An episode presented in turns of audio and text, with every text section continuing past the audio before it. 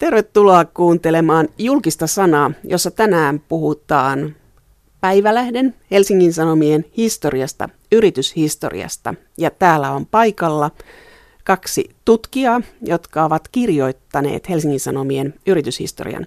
Elina Kuorelahti, olet väitöskirjaa tekevä tutkija. Miten sä tulit tarttuneeksi Helsingin Sanomien historiaan? Tämä oli semmoinen projekti mulle, että tota, mun väitöskirjaa ohjaava professori Niklas Jensen Eriksen otti minun yhteyttä ja kysyi, että oletko sinä kiinnostunut astumaan tämmöiseen projektiin mukaan. Olin ollut tietoinen, että tämmöinen projekti on ja olin salaa miettinyt, että voi että, tämä on aivan ihana projekti, että ketähän sinne menee, että olisipa kiva olla mukana. Niklas Jensen Eriksen, olet yrityshistorian professori Helsingin yliopistossa. Tämä ei ole kauhean uusi titteli. Ei, se on aika uusi professori ja perustettu 2013 ja, ja mä oon sen tavallaan sen professuurin ensimmäinen, ensimmäinen haltija, mutta sinänsä alahan on vanha, että meillä on liike-elämän ja yritysten, yritysten historiaa tutkittu meidän laitoksella ja muutenkin Suomessa aika paljonkin, eli perinteitä on, vaikka, vaikka titteli on uusi. Aika yllättävää, että tämmöinen titteli on tullut vasta nyt, kun ajattelee, miten paljon historioitsijat tekee yrityshistorioita. Että se on monelle tutkijalle leipälaji. Se on ihan totta, joo. Monet todella elää erilaisten tällaisten yrityshistoriateosten tekemisellä ja, ja, ja se on kyllä ihan arvostettukin ala ja, ala ja monet niistä kirjoista on tosi korkeatasoisia. No te olette perehtynyt Helsingin Sanomiin. Lähdetään purkamaan, miten tämä miljardin jättiläinen synty, siis 1800-luvun lopussa. Mikä oli sen alkusysäys? Se oli tavallaan osa tätä mitä usein puhuttu, että on niin poliittisen lehdistöjärjestelmän syntyä. Eli, eli samaan aikaan, kun Päivälehti perustettiin, niin, niin perustettiin paljonkin tämmöisiä erilaisia poliittisten suuntien, suuntien tota, julkaisuja. Ja silloinhan, kun haluttiin tehdä ihmisiä vaikutuksia, levittää sitä omaa aatetta, niin se oli yleensä sanomalehden perustaminen, mikä oli se, se toimenpide, minne ryhdyttiin. Ja nykyisinhän varmaan perustettaisiin blogi tai jotain muuta, mutta silloin se oli se sanomalehti, joka oli se, se juttu. Ja, ja Päivälehti oli yksi näistä, se oli tämmöisen niin sanottu nuorsuomalaisen, nuorsuomalaisen tota liikkeen sitten äänen kannattaja, tai jopa monet on sanonut, että Päivälehden ympärillä syntyy kunnolla se nuorsuomalainen liike. Mutta äh, 1860-99 perustettiin Suomessa 110 lehteä. Niin Päivälehdellä, oliko sillä muita kilpailijoita kuin Uusi Suometar, eli sitten Uusi Suomi? Kai sillä oli jonkun verran, mutta ne kilpailijat ikään kuin kuoli pois, että pienestään se päivälehtikin aloitti. Hivenen sellaista kilpailuastelmaakin, että päivälehtihän oli siinä mielessä vaikka, jännä, että se, vaikka se perustettiin Helsingissä, niin idea oli alun perin se, että se perustetaan niin kuin valtakunnalliseksi lehdeksi, että sitä ei vaan, se ei ole vain helsinkiläinen paikallislehti, vaan että sitä luettaisiin koko valtakunnassa ja, ja kyllähän sitä menikin sitten. No siellä oli nimekkäitä miehiä perustamassa tai luomassa tätä lehteä. Ää, Eero Arvid Järnefelt, Eero Erkko, Kasimir Leino, Santeri Ivalo, mutta sinne nimenä jäi vain Erkko. Mitä siinä tapahtui? Miten, miten Erkoista tuli Helsingin Sanomien valtiaita, voi sanoa, aika varhaisessa vaiheessa jo? Niin, Erkkohan ei lähtenyt perustamaan mitään suuremmoista lehtiimperiumia tai mediaimperiumia omalle suvulleen tai muuta, että hän lähti hyvin vaatimattomista olosuhteista ja se oli sitten monen mutkan summa, että siitä tuli Erkkojen lehti. Miten Eero Erkosta tuli sitten päätoimittaja tästä porukasta, koska siinähän oli porukka, josta kenestä tahansa olisi voinut tulla päätoimittaja? No siinä oli osittain syy se, että Eero Erkko oli sanomalehtialalla toiminut ja, ja tota, jo ennen, ennen tota Keski-Suomessa, Keski-Suomi-lehdessä ja hänellä on oikeastaan ollut muita aloja, että se on aika jännittävää, että, että puhutaan Puhutaan usein Arvid Järnfeldistä ja Juhani Ahosta myös tässä perustamisen yhteydessä e- ja E.O. Schöberistä, mutta tota, esimerkiksi Juhani Aho ja Arvid Järnefeld oli myös, myös tota, heillä oli kaikki muita projekteja elämässä. Et Juhani Aho, oli, joka oli itse hänellä oli paljonkin kokemusta sanomalehtitoiminnasta, mutta hän halusi, halusi olla ennen kaikkea kirjailija. Ja, ja tota, Arvid Järnefeldillä oli kaiken näköisiä opintoja ja muita, ja hänkin sitten suuntautui kirjailijaksi. Et siinä on tavallaan helposti sitten vähän jäi, niin kuin, että Eero Erkko oli se ainoa, joka todella pystyi panostamaan 100 prosenttia tähän hankkeeseen ja, ja, ja hän nousi siinä mielessä sitten niin kuin luonnostaan niin kuin keskushahmoksi. Ja vähän me tuossa kirjassa kirjoitettiin, että tuntui vähän siltä, että kun hänelle ei oikein ollut muuta. Hänellä hän, oli aikaa. niin, hänellä oli aikaa ja niinpä nimenomaan sehän vaatii, että jos perustat yrityksen tai lehden tai mikä tahansa, se vaatii sitä aika paljon aikaa, niin kuin moni aloitteleva yrittäjä on huomannut ja ja, ja hänellä sitä oli. Ja eikä ollut muita vaihtoehtoja. Hänellä hän oli, oli opinnot jäänyt kesken ja, ja oikein muut turat, polut ei nyt ollut hirveästi auennut ja, ja, ja, ja se oli vähän sitten se sanomalehti täällä tai ei mitään. Te puhutte, että Helsingin Sanomat tai Päivälehti oli tuon ajan startup. Hallitsivatko nämä startup-yrittäjät talouden? No voi ihan lyhyesti sanoa, että no eivät hallinneet. se oli aika säheltämistä se alkuaika. Kyllä se oli aika sekasortoista, sekasortoista menoa siinä, että, että oli kirjanpidot ja muut sekaisin. Ja osa siitä johtui taidon puutteesta ja osa yksinkertaisesti siitä, että oli niin paljon tehtävää. Taloushallinnon osaaminen ylipäätään oli aika kehittymätöntä vielä tuolloin, että aatteen palolla mentiin ja sitten ne raha-asiat sitten lutviutui, jos lutviutui. No koska tuli tämmöinen taloushallinnon hallitseminen ja nousu? Suunnilleen kymmenen vuotta sen jälkeen, kun Päivälehti, Päivälehti perustettiin, että karkeasti sitä luokkaa voisi sanoa, että, että siinä näkee selvästi, että osaaminen paranee ja alussa Päivälehden taloudenhoitajaksi usein palkattiin milloin ketäkin, että oli joku toimittaja, jolla ei ollut muuta työtä tai, tai tota, oli joku ylioppilas, joka, joka oli kiinnostunut asioista ja muuta. Et ne, he, mutta siinä, siinä noin kymmenen vuoden kuluttua siihen palkattiin semmoinen Emil Vainio-niminen henkilö, joka, joka tota, todella näitä asioita hallitsi ja, ja se näkee kyllä, että, tota, että, että siinä sitten asiat muuttuvat, menevät paljon parempaan järjestykseen. Ja siinä oli kanssa opittu se, että, että, tota, että, että sanomalehti on paitsi, että se on journalistinen tuote, niin se on myös yritys.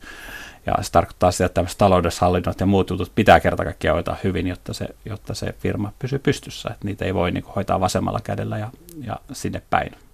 Mutta siinä on jännä, kun te kuvaatte sitä tilannetta, että ensin tämmöinen idealismi synnyttää lehden ja sitten voi sanoa, että he olivat hyvin luovassa taloudessa eläviä nämä lehden perustajat. Sitten tulevat talousmiehet, Emil Vainio, Arne Kauppi, miehet, jotka hoitaa lehden taloutta. He on myös lehdestä kiinnostuneita. Ja sitten alkaa tämmöinen valtauspolitiikka, että muuallahan kävi niin, että talous valtasi lehden hyvin varhaisessa vaiheessa. Mutta Helsingin Sanomilla ei käynyt sitä, vaan että se oli se päätoimittajasuku, joka oli kustantajasuku. Niin. Että et siinäkin oli erilaisia valtausyrityksiä. Nämä oli tota, meillekin tuli yllätyksenä niistä jo aikaisemmissa tutkimuksissa hirveästi kirjoitettu, mutta todella 1910-luvulla Helsingin Sanomissa tai Sanoma-osakeyhtiössä käytiin aika palkivaltataistelua. Se, se, se, ja just siitä, että kuka tulee todella omistamaan sen lehden. Ja, ja, ja tota, siellä oli äh, näitä myös tämä muutama talous, taloushallinnon tai talouspuolen vaikuttaja tämä taloudenhoitaja Emil Vainio ja, ja, ja tota, hän oli vahva tekijä siellä ja ja, ja tota, sitten Eero Erkon joukko onnistui tavallaan pelaamaan hänet tulos. Ja, ja sitten siellä oli myös sellainen Arne Kauppila-niminen henkilö sen jälkeen, joka, joka olisi saattanut hyvinkin nousta sen, tämän yhtiön johtajaksi ja, tai omistajaksi, pääomistajaksi, mutta hän sitten kuoli Espanjan tautiin hyvin nuorena. Eli sillä tavalla poistui niin kuin pelistä, pelistä aika yllättävästi ja hyvin nopeasti. Et, nopeasti. Ja jolloin sitten jäi tavallaan erkot voittivat tämän kisan. Mutta todella se täytyy muistaa, että se ei ole missään nimessä sitä selvää, että erkoista tuli sanomien valtiaita, koska monessa muussa lehtiyrityksessä, kun luettu noita historiateoksia, niin siellä joku, tämmönen, joku muu henkilö, usein esimerkiksi taloudenhoitaja, niin on onnistunut jossain vaiheessa keräämään niitä osakkeita niin paljon, että heistä on tullut. Et Hesari ilmestyi 30 vuotta ennen kuin siitä tuli selkeästi Erkkojen lehti. Miten se onnistui tämä Erkkojen ää, niin kuin valtaan tulo. Ja sitten ää, kiinnostavaa on tämä Eero Erkko, että, että hänen perillisistään sitten Elias nousee, mutta miten Erkot säilyttivät vallan? Siinä oli ilmeisesti osuus Maissierkolla myös. Kyllä, suvun matriarkka oli se, joka organisoi tämän, tämän tota, omistajuuden Erkolle. Se oli Erkon suvulle, että se oli hyvin semmoinen aika nopea Eero Erkon kuoleman jälkeen tapahtunut ää, vallankaappaus. Eli Maissi oli Eeron puoliso, joka piti puolensa siinä, että suvulla säilyy valta. Ja sitten heidän kolmesta lapsestaan Elias valikoitui päätoimittajaksi. Miksi kolmesta la- lapsesta Elias juuri vai no, valikoitui? Siinä oli vähän tämmöistä klassista, että Elias oli vanhin poika ja kokeneen ja, ja itse asiassa alkoi itsekin kiinnostua. Hän oli ollut diplomaattiuralla uralla, tota, sitä ennen – ennen. Sielläkin oli ollut vähän, vähän kärhämiä ja, ja ehkä osittain tästä syystä sitten, sitten tota, olivat itse asiassa perheen sisällä keskustelleet nämä Elias, hänen veljensä ja äiti, että kuka olisi semmoinen, joka voisi tulla vetämään sitä, sitä yritystä sitten, kun isästä aika jättää ja isä ero Erkko alkoi olla sitten 1920-luvulla jo aika huonossa kunnossa. Ja, ja sitten päättivät yhdessä, että Elias se oli sitten. Ja, ja, ja tota, näin Eliaksesta tuli sitten, kun äiti oli onnistunut viisalla kaupoilla, niin kaappaamaan osakeenemmistön tai itse asiassa ainakin dominoivan osuuden. Ni, niin, tota, niin Eliaksesta tuli sitten, tuli sitten tämän yhtiön pää. Siinähän meni kyllä vähän sillä, että nämä Maissierkko ja Eliaksen nuoremmat veljet olivat vähän ajatelleet, että siitä tulisi tämmöinen selkeämmin perheyritys, että heillä muillakin olisi sananvaltaa siinä, mutta Elias Herkko oli vähän sellainen henkilö, joka ei mielellään muita kuunnellut, että sitten kun hän sai sen vallan, vallan tota, käsissä, niin hän, hän sitten kyllä työnsi niitä sekä omia sukulaisia että muitakin syrjää sieltä. Eli muita erkkoja ei sitten jäänyt kuin Elias no sinne. No siellä oli kyllä osakkeita, osakkeita heillä kyllä oli, että, että, että tota, sekä Eliaksen velillä että äidillä. Mutta että kun katsoo sitä päätöksentekoa yrityksessä, niin kyllä se oli Elias, joka päätti ja esimerkiksi nämä sanoma-osakeyhtiön johtokunnan, eli nykyisen terminologian mukaan hallituksen, niin pöytäkirjat muuttuu aika lailla mitättömiksi, että, että siellä korkeintaan vaan, Et. vaan tota, siunataan Eliaksen päätökset. Et Maissi Erkko teki ää, Hesarista vuonna 27 teki Erkon lehden, Erkkojen suvun lehden, mutta sitten 30-luvulla Elias teki siitä Elias Erkon lehden. Ja Elias oli sitten sota-aikana ulkoministerinä. Hän halusi hoitaa tällaisia tehtäviä, että hän oli diplomaatti taustalta ja sitten tuli Yrjö Niiniluuto päätoimittajaksi.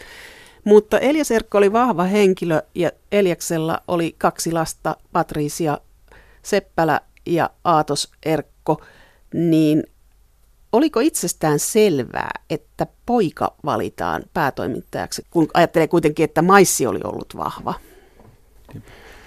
Kyllä se näyttää menee siinä mielessä, että, tota, että koska Aatos oli poika, niin hän, hän oli tämmöinen etulointiasema siinä, että Elias näyttää pitäneen enemmän häntä sitten seuraajana, mutta, mutta tota, jos katsoo näiden henkilöiden kykyjä ja taustaa, niin, niin, niin tota, voisi hyvin ajatella, että toisissa olosuhteissa, jos olisi, olisi vähän myöhemmin syntynyt, niin Patricia olisi hyvinkin voinut olla niistä se luontevampi jatkaa, koska hän oli tämmöinen hyvin voimakas tahtoinen, älykäs, kykenevä ihminen – ja, ja tota, monella tavalla itse isänsä kaltainen, kaltainen persona, että, että jos ajat olisivat olleet toiset, toiset ja, ja, ja tota, tämmöistä sukupuolisyrjintää ei olisi ollut niin selvästi kuin sitä silloin vielä oli, niin, niin Patriciasta olisi hyvinkin voinut tulla, tulla tämän. Helsingin Sanomat näyttäisi hyvin erilaiselta. Helsingin Sanomat näyttäisi hyvin erilaiselta, joo.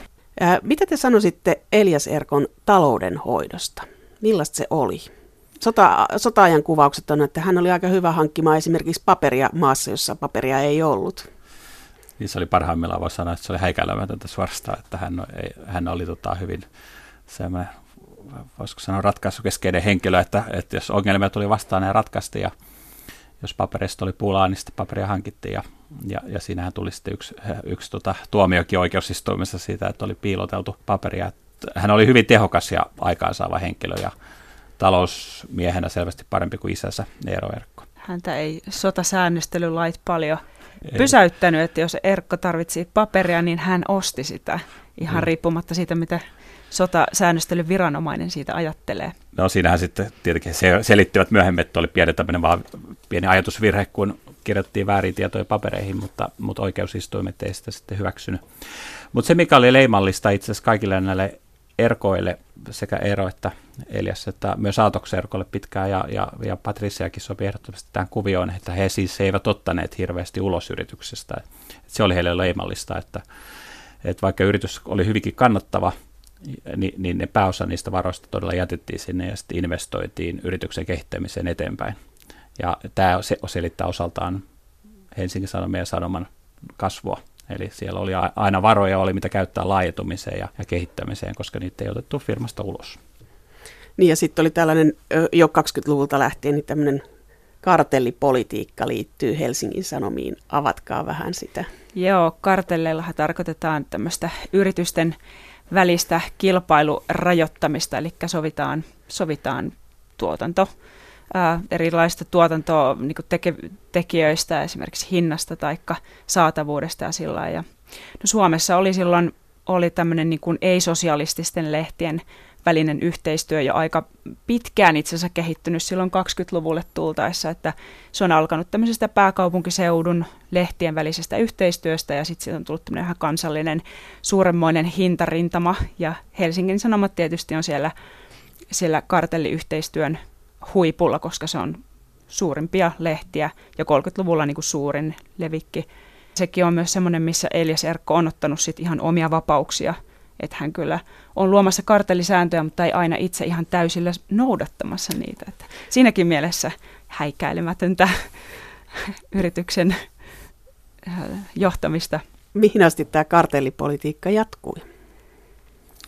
Se alkaa murentua vähitellen, tota, ää, voisiko sanoa 60-luvun lopulta tai 70-luvulla, jolloin kilpailusäädäntö, lainsäädäntö alkaa pikkuhiljaa vähitellen kiristyä, kiristyä sitten osa näistä, mutta et, et kyllähän sitten henkisesti jatkuu pitempään, että siinä on edelleenkin, edelleenkin tuota 80-luvulla on, on sel, selviä kaikuja tällaisesta toiminnasta, että vähän niin kuin jaetaan maata, maata alueisiin ja sen mukaan, että kenen, kenen aluetta mikäkin lehti, tai mikä maakunta on kenenkin aluetta.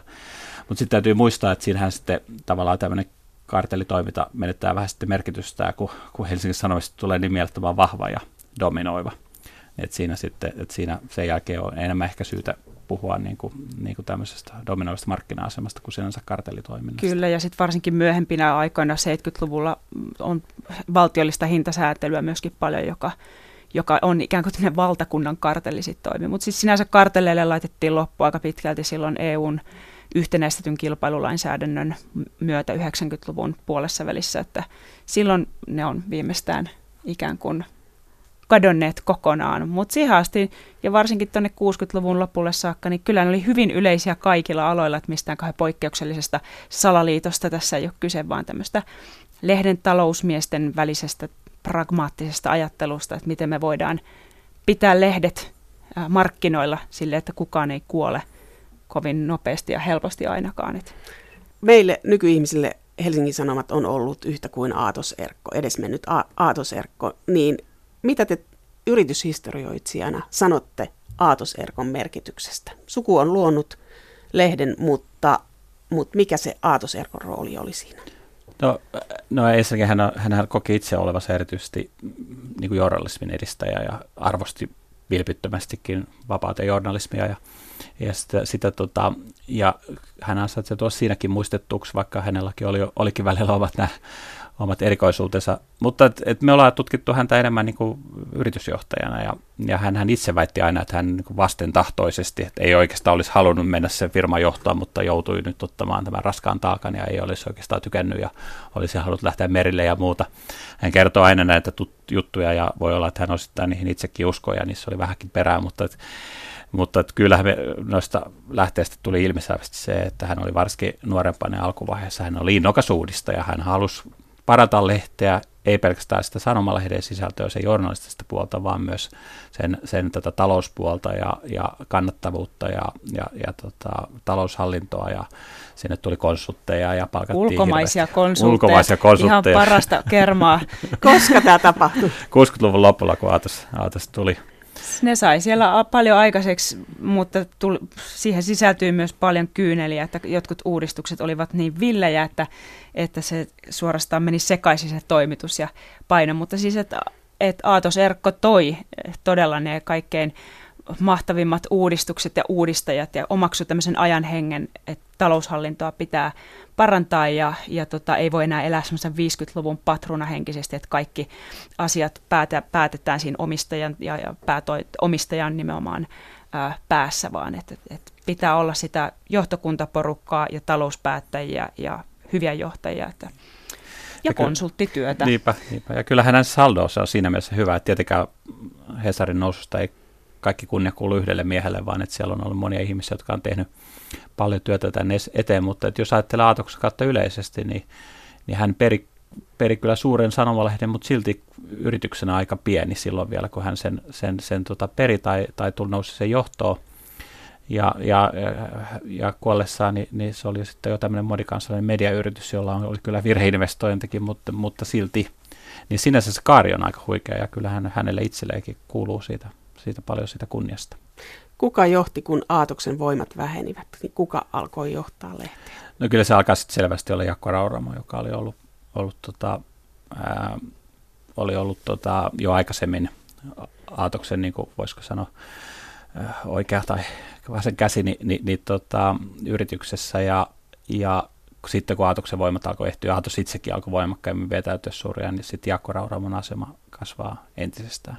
Millainen Jaakko Rauramo oli sitten johtajana? Hän oli talousjohtaja, hän oli insinööri. Hän oli insinööri ja talousjohtaja, hän on nimenomaan katsoi, katsoi tota, hoiti sitä liiketaloudellista puolta. Hän oli hirveän idearikas, aktiivinen, aktiivinen tota, monella tavalla kykenevä ää, ja, ja oli, käytännössä toteutti moni niistä konkreettisista uudistuksista sanoman, sanoman historian aikana ja siinä mielessä sai paljon aikaa ja, ja ehkä aktiivisempi ja innokkaampi menemään eteenpäin kuin Aatos, että Aatos oli enemmän varovainen, että siellä oli tämmöinen jännä kombinaatio, että, että Raurama oli tämmöinen let's go-henkinen, että mennään eteenpäin ja, ja taas Aatos, Aatos oli varovaisempi ja, ja ehkä tämä, ja tässä kansainvälistymisessä, niin siinä, siinä tota, Rauramon rooli oli voimakas, koska hän, hän nimenomaan ajoi sitä kansainvälistymistä. Tietenkään hän ei olisi sitä te- voinut tehdä, jos ei olisi ollut pääomistajien, eli tota, Aatu Serkon ja muun suvun jäsenten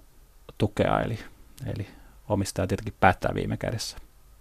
Ja se oli aika ennen pörssiyhtiötä, mutta te kuvaatte sitä, että Aato Serkko, vaikka hän itseään toisen kuvan, että hän oli journalisti ja hän oli niin kuin, et, et vähän niin kuin vastentahtoisesti, niin hän oli kuitenkin alussa hyvin päättäväinen, niin hän tiesi mihin mennään. Ja hauskaa on tämä kuvaus konsulteista, jotka tulivat jo 60-70-luvulla, että ei se ollut vain 2000-luku, joka toi konsultit ja uudet neuvot. Mutta oliko niistä konsulteista hyötyä? No he olivat, he useras, on tämmöisiä norjalainen Happerstad konsultti. Oli niistä vähän hyötyä, mutta no. kyllä nyt ihmeteltiin myös paljon siellä toimituksessa, että siellä hiipparoi ihmisiä, jotka ilmeisesti laittaa semmoisia, kerttikö ne numerolappuja vai nimilappuja ihmisten no. selkään, että ne pystyy observoimaan, kuinka he tekevät työtä ja sitten niin kuin pohtimaan, että miten sitä voisi rationalisoida ja parantaa. Ja kyllä siellä katsottiin silmät selällä, että ketä, ketä tyyppejä täällä, täällä niin kuin tulee kyttäämään, kyttäämään meidän töitä ja haastattelemaan, että miten sinä teet sinun työtä ja niin edelleen jossain vaiheessa niin ammuttiin autossa, tai jos itsekin nyt ammuttiin vähän yli, ja,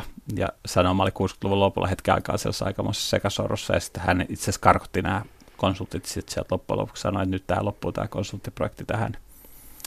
Ja he saivat sitten ki- äh, pakata kipsut kampset, kampset ja lähteä pois. Elina Kuorelahti ja Niklas Jensen Eriksen. Kun te mietitte Aatos Erkon kautta, Elias Erkon jälkeen, niin mulle tuli sellainen kuva, kun luin teidän historiaanne, että Aatos Erkko vähän jarrutteli sitä, että yhtiö ei saisi laajentua liikaa Suomessa.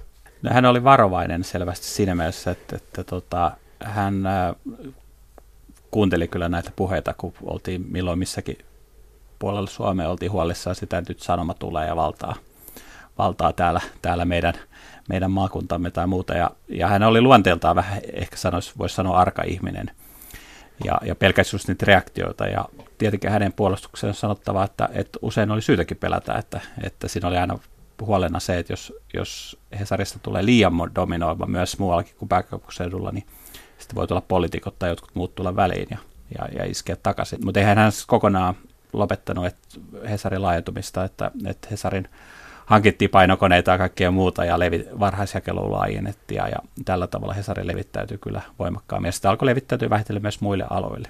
Joo, ehkä semmoiseen niin viestintäpoliittiseen ajankuvaan ei sovi se, että Hesari ostaa yksinkertaisesti tyylin Turun Sanomia ja keskisuomalaista ja siis sen tyyppistä niin kuin monopolin hakemista, niin ei se, niin. ei se kuulunut niin kuin siihen ajankuvaan tai arvoihin tai ei se ollut ikään kuin mahdollista.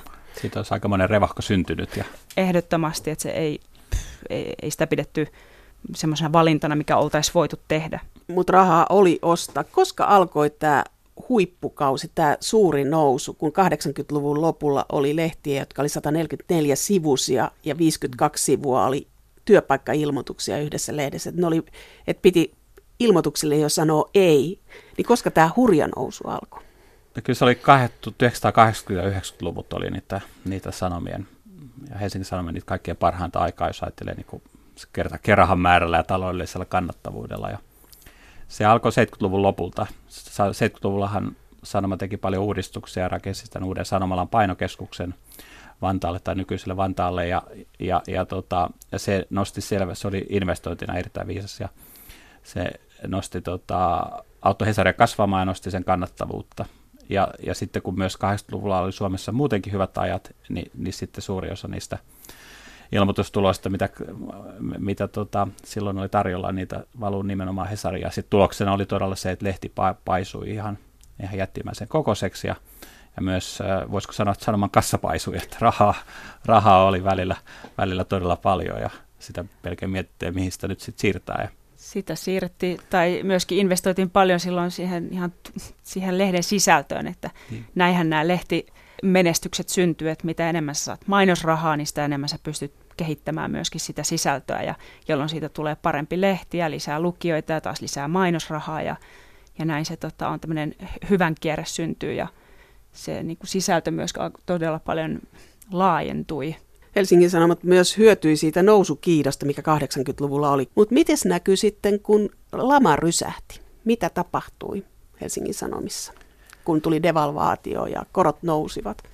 91. No ilmoitustulot romahti aika voimakkaastikin. Et, et, tota, siellähän on aika huikeata työpaikkailmoitukset katoaa melkein kokonaan ja niin kuin kaikki, jotka e, muistaa vielä 90-luvun laman ja eli sen läpi, niin muistaa, että työpaikkohan tunnetusti ei ollut tarjolla, että suurta työttömyyttä tuli ja Hesari oli, oli tämmöistä ilmoitustuloista riippuvainen ja, ja siellä oli aika äh, sitten dramaattisia lukuja, lukuja sitten tota, ilmoitustulojen romahdusmäärissä. Mutta täytyy muistaa, että Hesarin asema ja talouden tila oli se perustilanne oli jo silloin niin vahva, että, tota, että vaikka Sanomissakin huolestuneena seurattiin Suomen talouden kehitystä, niin he eivät kuitenkaan sitten tota, olleet kuitenkaan, firma ei ollut vaarassa kaatua oikeasti tai mitään tämmöistä, että se niin. Ja sitten tietenkin auttoi se, että Sanoma siirsi rahaa Sveitsiin ennen näitä devalvaatioita, jolloin tuloksena oli se, että, että sitten heidän rahansa olivat turvassa siellä. Mutta lukutottumukset muuttuivat 90-luvulla jonkun verran, että kotitalouksilla ei ollut enää varaa tilata välttämättä Hesaria josta, ja välttämättä mitään lehteä, mistä syystä sitten levikit laski ja kyllä sitä huolestuneena seurattiin siellä. Joo, näin se oli jo, siinä alkaa olla sellainen muutos ja Sanomissakin se levikit alkoi pikkusen, ne ei vielä 90-luvulla ollut jättimäisiä ne pudotukset, mutta että siinä oli jo semmoisia, mitkä nyt voidaan jälkiviissä sanoa, että, että nämä on niin merkkejä siitä tota, painetun lehden levikin laskusta, niin alkaa olla 90-luvulla jo. Tämä laajentuminen on kiinnostavaa, että ennen tätä kansainvälisyyttä, niin siellä oli tarjolla sähköistä mediaa ja MTVtä, ja yksi, jonka Erkko olisi halunnut, oli kauppalehti. Miksi hän halusi kauppalehden? Kauppalehti oli erittäin kannattava tällainen talouslehti ja siihen aikaan ei ollut oikeastaan kauppalehdelle ei ollut kunnon kilpailijoita.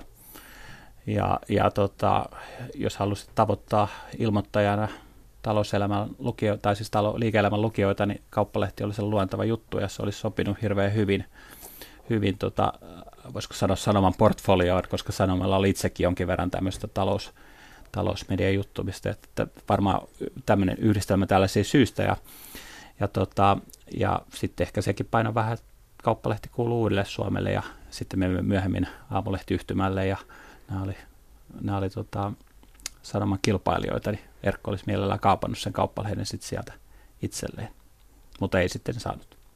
Ja kun ei saanut, niin perusti taloussanomat, joka teki tappiota vuodesta toiseen, että taloussanomat mm. perustettiin kilpailemaan kauppalehden kanssa, mutta siinä ei onnistuttu.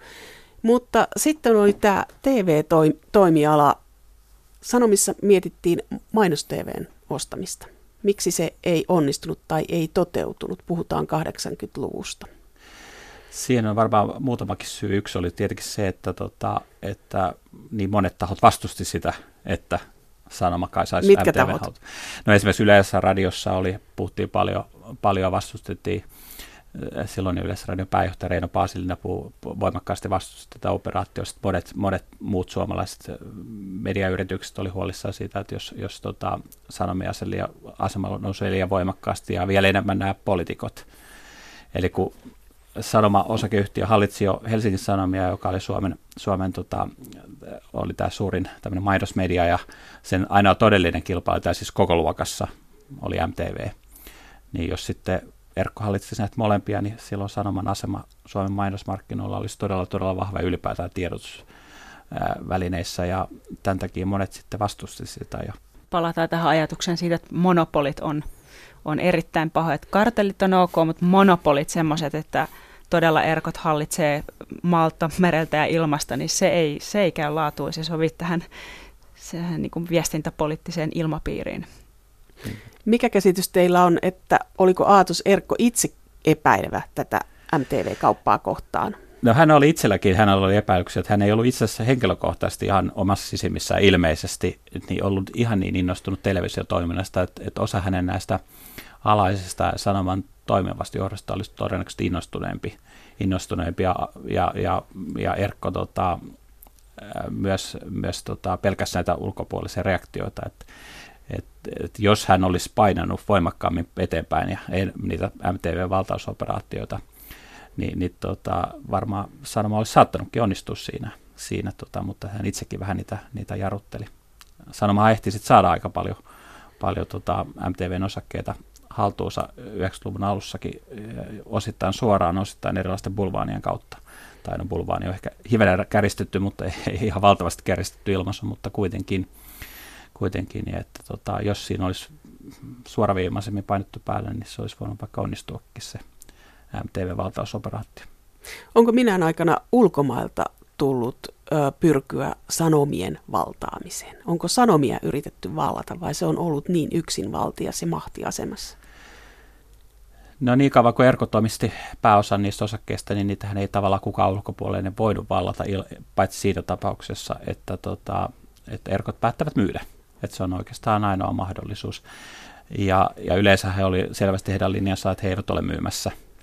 Eero Erkko itse asiassa aikoinaan väläytteli tällaistakin vaihtoehtoa, että, että jos jälkeläisille, että jos te haluat pitää lehteä, niin myykää se pois.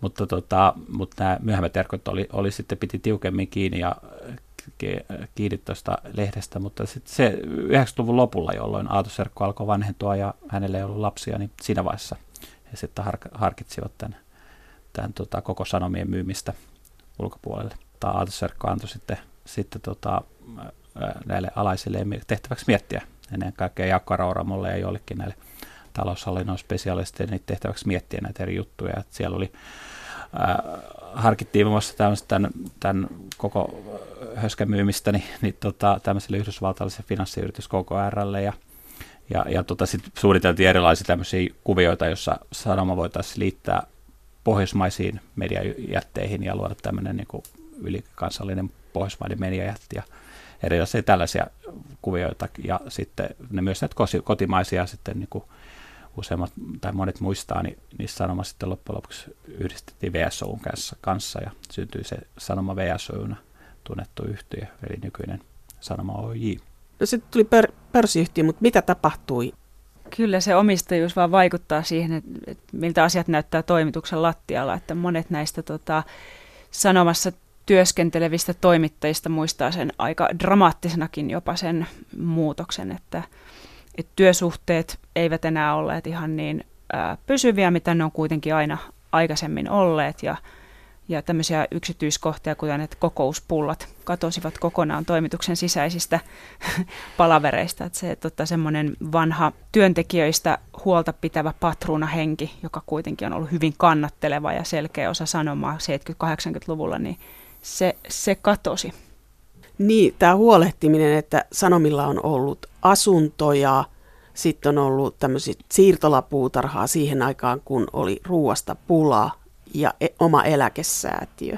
Se oli tämmöistä, ne oli, monet niistä otettiin jo Elias Serkon aikana käyttöön, että se oli tämmöistä patruna, silloin puhuttiin patruunajohtoisesta johtoista toiminnasta, eli, eli tota, et, et, patruuna tässä tapauksessa Elias Serkko päätti kaikista asioista, mutta myös yritti pitää huolta alaisistaan, eli, eli jos ei ollut ruokaa, niin sitten hankittiin viljelyspalstoja, kun sota-aikana ja pula-aikana ei ollut ja niin edelleen. Ja, ja tota, tarjottiin asuntoja ja muita, ja näitähän on sitten karsittu. 70-80-luvulla se oli työntekijöitä esimerkiksi irtisanottu missään vaiheessa, että tuli minkälaisia teknisiä mullistuksia tai tuotantotaloudellisia tekijöitä tai, tai laajentumisia aikakauslehti-osastoille tai kaikenlaista semmoista murrosta, mitä tapahtui, niin ketään ei kuitenkaan irtisanottu, vaikka työnkuvat muuttuu ja ne vaan koulutettiin sitten toisen tyyppisiin työtehtäviä. Tämä on niin kuin osa sitä semmoista hyvää sanoman henkeä ja työntekijöistä huolenpitoa. 2000-luvun lopussa ja tämän vuosikymmenen alussa on ollut sitten vähän armotomakin menoa, että siellä on YT-neuvotteluja ollut aika runsaasti. Mikä vei Sanomien talouden kuralle? Kun siitä tuli pörssiyhtiö, se oli vielä hyvin vakaa yhtiö, mutta mikä oli se, joka vei ne kahvipullat, mutta vei myös talouden miljardiyhtiössä pahasti kuralle? No kahvipullat vei kyllä ensin vaan se, että alettiin tiukemmin katsoa rahojen menoa, että, että siinä ei varsinaisesti heti tota ollut siis mitään niin erityisempää kriisi, kriisiä. Ulkomaan laajentuminen oli sellainen, tähän on tunnettu, että Sanoma laajentui aika dramaattisesti ulko, ulkomaille ja osti hirveästi firmoja eri puolilta. Ja, ja silloin rahasta alkoi olla tiukempia, erityisesti sen jälkeen kun huomattiin, että osa näistä investoinnista ulkomaille ei ollutkaan nyt ihan, ihan tota onnistuneita. Ja, ja tota velkaantuminen aika voimakasta ja sen takia piti piti sitä alkaa tuota säästää kaikessa ja myös karsia toimialoja. Et se oli yksi siitä. Sitten toinen on ihan tämä ikuinen asia, eli suhdanteiden muutos. Globalisaatio iski, niin. kansainvälistyminen iski, niin. että niihin ne, globalisaatioon liittyy paljon mahdollisuuksia, mutta siihen liittyy myös uhkia ja, ja siinä on mahdollisuus tehdä paljon virheinvestointeja. Tietysti koko niin kuin mediakentän valtava mullistus, mikä liittyy nimenomaan globalisaatio kansainvälistymiseen, että miten lukijat muuttaa niille lukutottumuksia ja se on hyvin tämmöinen laaja kuvio, että mikä, mikä, miksi asiat eivät ole enää niin vakaassa jamassa kuin 80-luvulla. Kun aikaisemmin Hesarilla oli ollut sellainen dominoiva asema, eli sekä lukijoiden että ilmoittajan piti melkein turvautua Hesariin, varsinkin jos asuisit pääkaupunkiseudulla. Mutta nythän se ei enää tilanne, että meillä on internetissä ja kaikkialla muualla on hirveästi kilpailevia foorumeja sekä lukijoille että ilmoittajille. Ja, ja tämä on sitten näkynyt myös Hesarin taloudellisessa tuloksessa. Eli silloin oli raha laajentua, tuli internet, yleisö rupesi käyttää muita välineitä, mm. sitten otettiin velkaa, ostettiin lehtiä Hollannista, TV-taloja ja medioita Venäjältä ja sieltä tultiin sitten pikkuhiljaa takaisin ja niitä myy- on nyt viime vuosina myyty pois. Että se vel- velkataakka samaan aikaan, kun media Sam- muuttuu ja käyt- käytös ja kulutus muuttuu. Niinpä, että siinä on vähän tämmöisiä, mm, voisiko sanoa, tai on sanottukin, että useita myrskyjä samaan aikaan, että, että on, on, tota, on finanssikriisiä ja sen aiheuttamaa taantumaa ja sitten on median murros, murros se, eli missä tulee paljon painetun sanan rooli heikkenee ja tulee paljon erilaisia muita, muita foorumeita. Sanoma on tosissaan nyt myynyt aika paljon näitä ulkomaisia ja siinä mielessä yrittänyt tervehdyttää taloutta. Teidän kuvauksessa se näyttää aika pelottomalta. Ja jos ajattelee, että miten kansallisesti sidottua joku aikakauslehtipuolikin mm. on, niin se näytti aika varmalta siitä, että meillä menee aina hyvin. Niin, siinä oli, no, siinä oli selvästi usko sit siihen, että, että todella nämä kansainväliset onnistuu. Ja varmasti usko myös sitä, siihen, että, että, että kun tulee tämä globalisaatio ja Suomikin kansainvälistyy, niin yritys ei voi jäädä pelkästään niin kuin paikalliseksi suomalaiseksi tekijäksi ja siinä, varmaan, siinä se ajatus varmaan pitää paikkansa, että pitääkin miettiä uutta tilannetta ja, ja sitten lähdettiin tota, näitä ulkomaisia erilaisia firmoja ostamaan. Eihän itse kaikki ei ollut, ollut tota, epäonnistuneita. Et 2000-luvun alussa sanomasti näitä aikakauslehtiä, niin ne oli silloin se oli ihan, toimi ihan pitkään aika hyvin, että televisiokaupat oli jo vähemmän onnistuneita ja, ja, ja tota, samoin se levittäytyminen Venäjälle ja johonkin muihin maihin, mutta tota, siinä tavallaan muuttuu yrityksen kuva itsestään, että se muuttuu kansallisesta tiedotusvälineestä niin monikansalliseksi mediayritykseksi. Ja sähköisen viestinnän niin, juttuja niin. on pyritty valloittamaan sanomissa jo sieltä 70-luvun 70-luvulta lähtien. Niin, siitä puhutaan teidän kirjassa jo vuodelta 72 tästä digitalisaatiosta, että se on hauskaa, että jo siellä, mutta silti yhtiö, jolla on rahaa, niin ei ole siinä koskaan oikein hyvin onnistunut, että sitä on yritetty jo 70-luvulta lähtien. Miksi ei yrityshistorioitsijat? No, ne oli aika skifi-juttuja ne 70-luvun viritelmät, että et silloin mietittiin, haettiin paljon kansainvälisesti vaikutteita ja haet, kun pyrittiin pysymään sanomassa, sanomissa siinä niin kuin ajan, ajan pulssilla, että mistä kansainvälisesti puhutaan, että mitä, miltä niin kuin tulevaisuus näyttää ulkomailla. Japanissa esimerkiksi puhuttiin tämmöisistä printtereistä, jotka, jotka on joka kodissa ja sieltä sitten printataan lehti suoraan oma, omasta kodista tulostimella ja tai, tai erilaisista sähköisistä laitteista ehkä luetaan. Sitten on aina tämä ansaintalogiikka-ongelma, että mistä tässä sitten saadaan rahaa. Ja osassa näissä keksinnöissä oli selvästi se ongelma, että että tota, et, et ehkä saataisiin luettavaa lukijoille, mutta tota, että et millä tavalla sitten sanoma saa sitten rahaa tarkkaan ottaen, niin se on aika, se rahastuskysymys on aina tärkeä tekniset asiat on ollut jotenkin semmoisia, että ne on, ne on tullut, mutta sitten ne on myös mennyt aika nopeasti. Että joten mit, miten sä hyödynnät tätä videokasettitekniikkaa sanomalehden jonkunnäköisenä sivutuotteena, että, että näitä juttuja ni, niitä niin kokeiltiin, mutta ne meni sitten aika nopeasti ohi. Että tota, ehkä, ehkä aikalaisetkin on yllättänyt se, että miten trendit tulee ja menee, ja se mikä oli kiinnostava kolme vuotta sitten, niin ei, ei ole enää mitään käytännön sovellusta sille. Mutta yksi on aikakauslehtipuoli. Te olette kirjoittanut Helsingin Sanomien historia, mutta siihen liittyy myös Sanomiin aikakauslehtipuoli. Ja tulee sellainen olo, että nämä aikakauslehdet on vähän sellainen niin kuin että ensisijainen on se Helsingin Sanomat ollut Sanomissa, että jos huonosti menee, niin Helsingin Sanomat pelastetaan, mutta aikakauslehdet on se toissijainen. No näin nimenomaan pitkään oli, että, että tota, se aikakauslehti business oli siihen sellainen, mikä syntyi siihen vähän niin kuin sivulle, että alettiin vähitellen hankkia niitä ja perustaa ja, ja sitten syntyi semmoinen niin kuin sivutoimiala, joka oli Sanomien kuviossa ihan tärkeä, mutta esimerkiksi Aato Serkolle oli aivan selvä se tärkeysjärjestys, että, että tota, Hesari oli tykkönen ja kaikki muut oli sitten seurassa perässä kun yritys kasvoi, niin vähitellen tämä aikakauslehtikin puoli laajeni ihan selvästi, ja siinä on, voi ihan näkeä sen läpi vuosikymmenen se, että sen, sen rooli pikkuhiljaa kasvaa, ja, ja, ja sitten 2000-luvun, ihan 2000-luvun alussa sen pörssiin menon jälkeen, kun, kun Sanoma osti, osti Hollannista, niin, niin, niin tota, itse monista muistakin maista, niin, niin näitä lehtiä ja teki tämmöisen suuren niin sanotun VNU-kaupan, niin sen jälkeen hän itse asiassa lukujen valossa niin aikakauslehtipissestä tuli, tuli tota, tuli silloin niin Sanoman itse suurin toimiala. Eli se oli aika mullistava muutos, että, että, että lukujen valossa niin, niin aikakauslehtipisteet se oli ykköset, ykkönen silloin. Mikä ja se nyt on? Ää, itse asiassa nyt Sanoma ei julkaise enää niin tarkasti näitä lukujaan, tai sitten en ole vain huomannut, mutta että et heillä on nyt vähän eri, eri tavalla näitä yksiköitä, mutta heillähän on itse aika paljon. Nyt on, on televisioita, on aikakauslehtiä, on sanomalehtiä ja, ja erilaista internetmediaa. Että voisiko sanoa, että se on tämmöinen aika monipuolinen paletti. Elina Kuorelahti ja Niklas Jensen erikseen. Te katsotte historiaa, mutta miltä yhtiö näyttää nyt? Ei se varmaan ole tiellä suureen menestykseen, mutta, mutta tota, sanomalla on monta tämmöistä bisnestä, jota aina tarjotaan. Siellähän on nyt on, on kaikesta, kaikenlaista oppimateriaalitoimintaa ja, ja, ja, ja televisiotoimintaa ja, ja painettua sanaa ja, ja internettoimintaa ja kaikkea tällaista. Että kyllähän niille varmasti on, on tota kysyntää, kysyntää, jos, jos niitä onnistutaan kehittämään oikealla tavalla jatkossakin. Se, mikä on suuri muutos verrattuna tähän, jos ajattelee pitkässä linjassa, on, että, että sanoma ei oikeastaan ole mikään semmoinen dominoiva tekijä enää kuin mitä se oli aikaisemmin.